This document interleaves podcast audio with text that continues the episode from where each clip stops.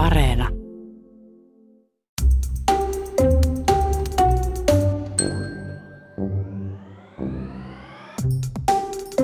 Minä olen Seija Aunila. Väittelin äskettäin tohtoriksi toisen maailmansodan kotiliesilehtien propagandasta. Lehti velvoitti naisia synnyttämään vähintään kuusi lasta ja tuntemaan ylevää uhrimielialaa. Tein väitöskirjan, koska se oli kiehtovaa ja koska sen tekeminen mahdollisti matkustelun. Lähdin ensimmäiselle matkalle seitsemän vuotta sitten. Ja nyt olen palannut sieltä, mistä lähdin liikkeelle.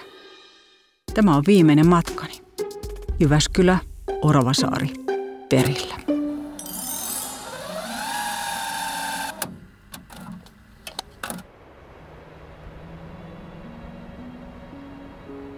Saan sähköpostia yliopistolta.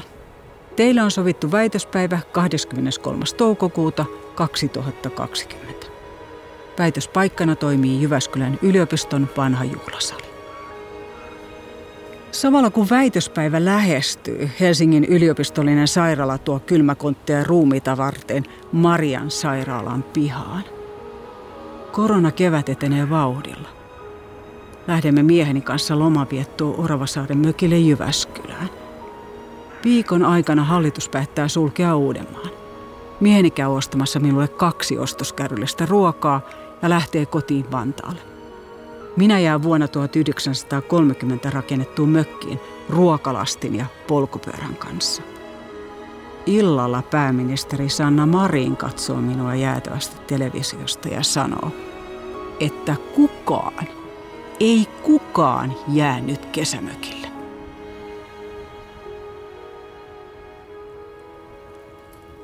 Ravintolat laitetaan kiinni, Yli 70-vuotiaita kehotetaan pysymään erossa muista ihmisistä. Koulut suljetaan, niin myös yliopistot. Väitöstilaisuuteni siirretään seuraavaan syksyyn.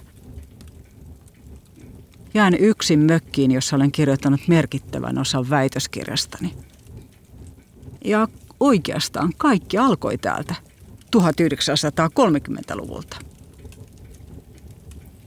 Sain aikoinaan elämänarkiston työkaverilta syntymäpäivälahjaksi kotilienen vuoden 1932 vuosikerran kirjaksi nidottuna. Kauneudenhoito ei suinkaan merkitse samaa kuin maalin ja puuterin vetäminen yli ryppyjen ja ihon virheiden. Ei, perusteellisesti pitää toimia. Virheet poistaa ja säilyttää, mitä säilytettävää on. Älkää luulko, että rypyt ovat vanhuuden merkkejä ja ettei niitä voisi välttää. Usein ne ovat velttouden ja välinpitämättömyyden todisteita. Nainen, joka ottaa huomioon nämä tosiasiat ja osaa toimia niiden mukaan, voi vähällä vaivalla torjua niitä. 1930-luvun kotiliesissä hoidetaan puutarhaa, lähdetään opiskelemaan – laitetaan vähän huulipunaakin ja lähdetään lomalle. Mutta kaikki tämä muuttuu, kun sota syttyy. Ensin loppuu huulten punaaminen, sitten lomamatkailu ja lopulta jäädään pienviljelijä emännäksi korpitilalle lapsia synnyttelemään. Tai tältä näyttäytyi, kun jatkoin 1930-luvulta 1940-luvulle. Muutos oli niin raju, että se jäi vaivaamaan mieltäni. Oivasin, että paras tapa tutkia asiaa olisi tehdä väitöskirja. Ja täällä sitä nyt ollaan 1930-luvulla väitöstilaisuuteen valmistautumassa.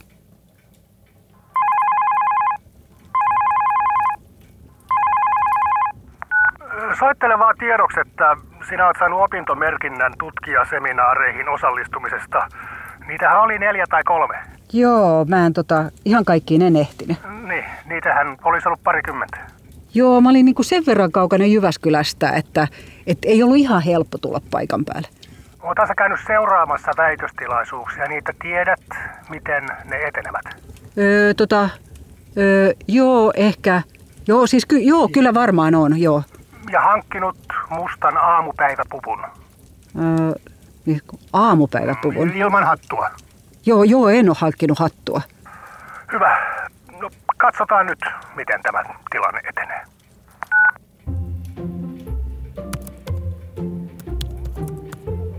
Ja tilanne todellakin etenee. Väitöstilaisuuksia aletaan siirtää nettiin etäväitöksiksi. Alan katsoa kulttuurin tutkimuksen alan väitöstilaisuuksia. Se ei ole kevyttä puuhaa. Väittelijä pitää väitöstilaisuuden aluksi 20 minuutin pituisen monologin aiheestaan. Yleensä häntä jännittää. Tämän jälkeen vastaväittäjä teettää kaksi tuntia väittelijältä erilaisia väitöskirjan kuuluvia tai sitä sivuavia asioita. Katsottuani muutaman väitöstilaisuuden oivallan, että tämähän on väittäjän show. Ja väittelijä on tämän show mahdollistaja. Varaudun siis kaikkeen. Myös koronakevääseen kotilienen opeilla. Siirronkin vuoteen 1941. Tämä talvi on tuonut perheen emännille yhä uusia ruokapulmia ratkaistavaksi. Varsinkin kaupungeissa, missä useihin viikkoihin saa kalaa ja lihaa vain ennättäessään jonottaa tuntikaupalla, saa emäntä käyttää kaiken kekseliäisyytensä täyttääkseen edes osapuilleen perheensä kalori-, vitamiini- ja kivennäisainetarpeet. Tilanne on juuri niin tukala kuin lehtori ja talousopettaja Aino Eerola kuvaa. Tämä emäntä järjestelee kalori, vitamiini- ja kivenäisainetarpeet täyttääkseen kahden ostoskärryllisen ruoat lehtori Eerolan ohjeiden mukaiseen syömisjärjestykseen. Lasken, että ruoka riittää parhaimmillaan viideksi viikoksi. Kuivamuonan kanssa on helppoa, mutta vihannesten suhteen olen tarkkana – Aloitan tomaateista ja kurkuista ja säästän juurekset myöhemmälle keväälle.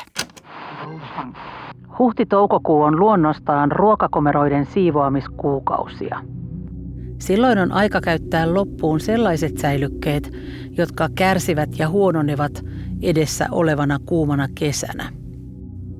Tänä vuonna on säilykkeitä jouduttu verottamaan entistäkin runsaammin, mutta ehkä jotakin vielä komerostamme löydämme – jos on kuivattuja tai suolattuja vihanneksia ja juureksia tai kuivattuja kaloja tallella, voimme niistä valmistaa erilaisia keittoja, laatikoita ja muhennoksia. Ruokahuollon lisäksi kevät tuo hiirihaasteen. Papanoita ilmestyy lattialla laskiämpärin viereen ja ymmärrän, että on ryhdyttävä järeisiin toimiin. Viritään sähköisen hiireloukun ruokakomeron viereen aamulla loukusta pilkestää joko häntä tai käpälä. Ja ennen kuin alan luonnostella lektiota eli esittelyä väitöskirjasta, kippaan hiirivainajan pellolaidalle. Koska en ole varma, kuinka väitöstilaisuudessa toimitaan, kirjoitan punaisella, milloin pitää seistä ja milloin saa istua, kuinka puhutellaan vastaväittäjää, missä järjestyksessä kuljetaan saliin ja salista ulos. Päätän myös treenata esiintymistä.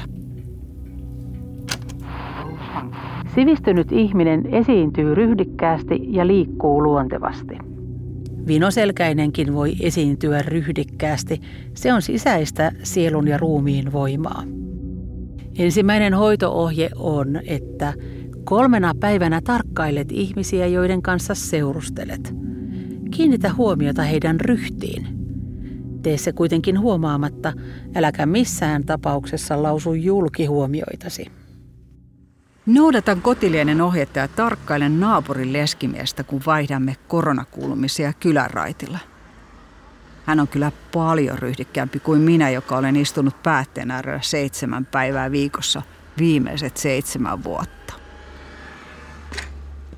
Kolmannen mökkiviikon jälkeen pyöräilen 15 kilometrin päähän toivakkaan ostamaan vehnäjauhoja ja pakastepuolukoita.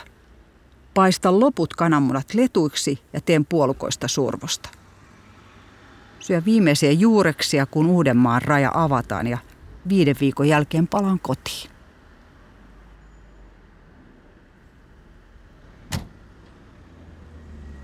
Kesä kääntyy syksyyn.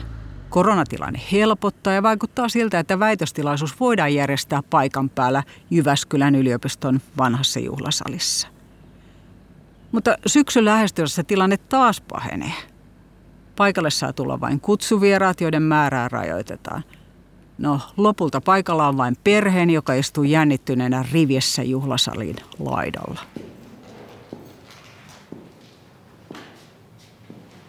Astelen saliin, vastaväittäjä, kustos ja minä.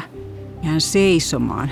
Katson perhettäni ja kameraa, joka kuvaa väitöstä nettiin. Ojennan selkäni ryhdikkääksi, luen lektioni ja pyydän vastaväittäjää esittämään huomionsa. Vastaan niin hyvin kuin osaan. Välillä mietin pitkään. Joihinkin kysymyksiin kehin polveilevaa vastausta, jolla koidaan kiertää itse kysymystä. Mietin, että tämä on kuin taistelulaji. Vastaväittäjä hyökkää, minä koitan torjua ja tehdä maaleja. Onnistumiseni näkyvät yleisönä istuvan perheenjäseneni kasvoista. Ja sitten kahden ja puolen tunnin kuluttua vastaväittäjä ilmoittaa, että väitöstilaisuus on päättynyt. Hän lukee lausuntonsa ja toteaa puoltavansa väitöskirjaa. Aunilan tutkimuksen vahvuus on toimituksen ja lehden sisällön yhdistämisessä vakuuttavaksi kokonaisuudeksi. Ymmärrämme teoksen luettuamme, miten erityinen kotilieden ja sen tekijöiden maailmankuva oli ja millaiseksi se tuli sodan vaikutuksesta.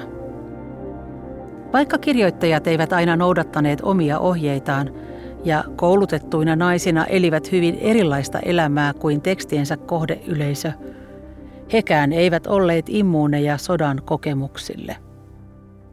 Propaganda ei ole aina kyynistä, eivätkä sitä olleet kotilieden kirjoittajatkaan.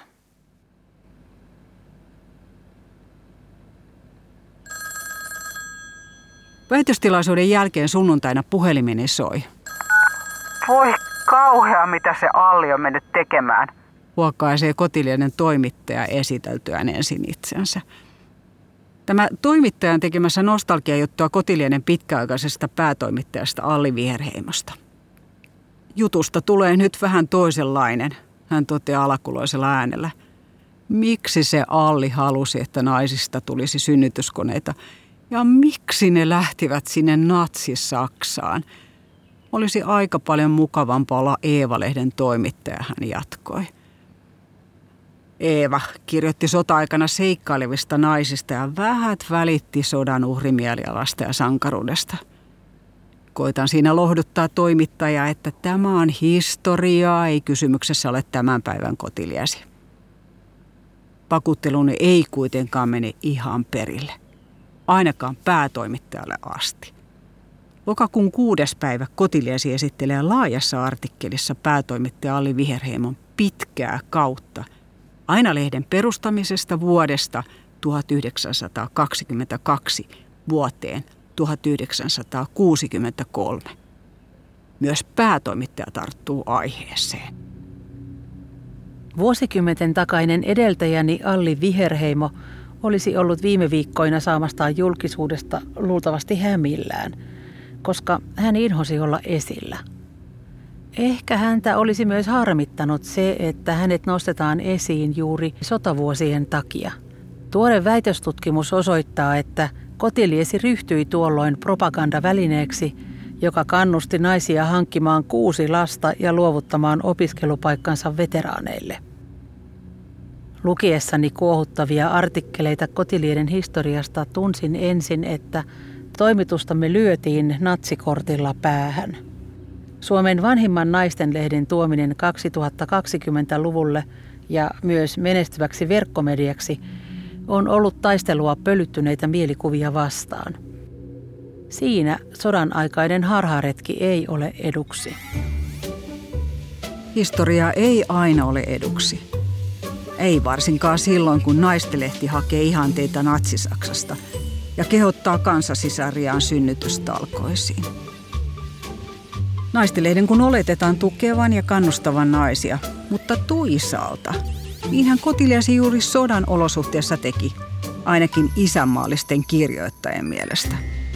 Kun miehiä kuolee rintamalla, maahan pitää synnyttää uusia kansalaisia. Ja homma on helpompaa, jos kokee saavansa siitä suuren valaistuksen, joka antaa tarkoituksen elämälle.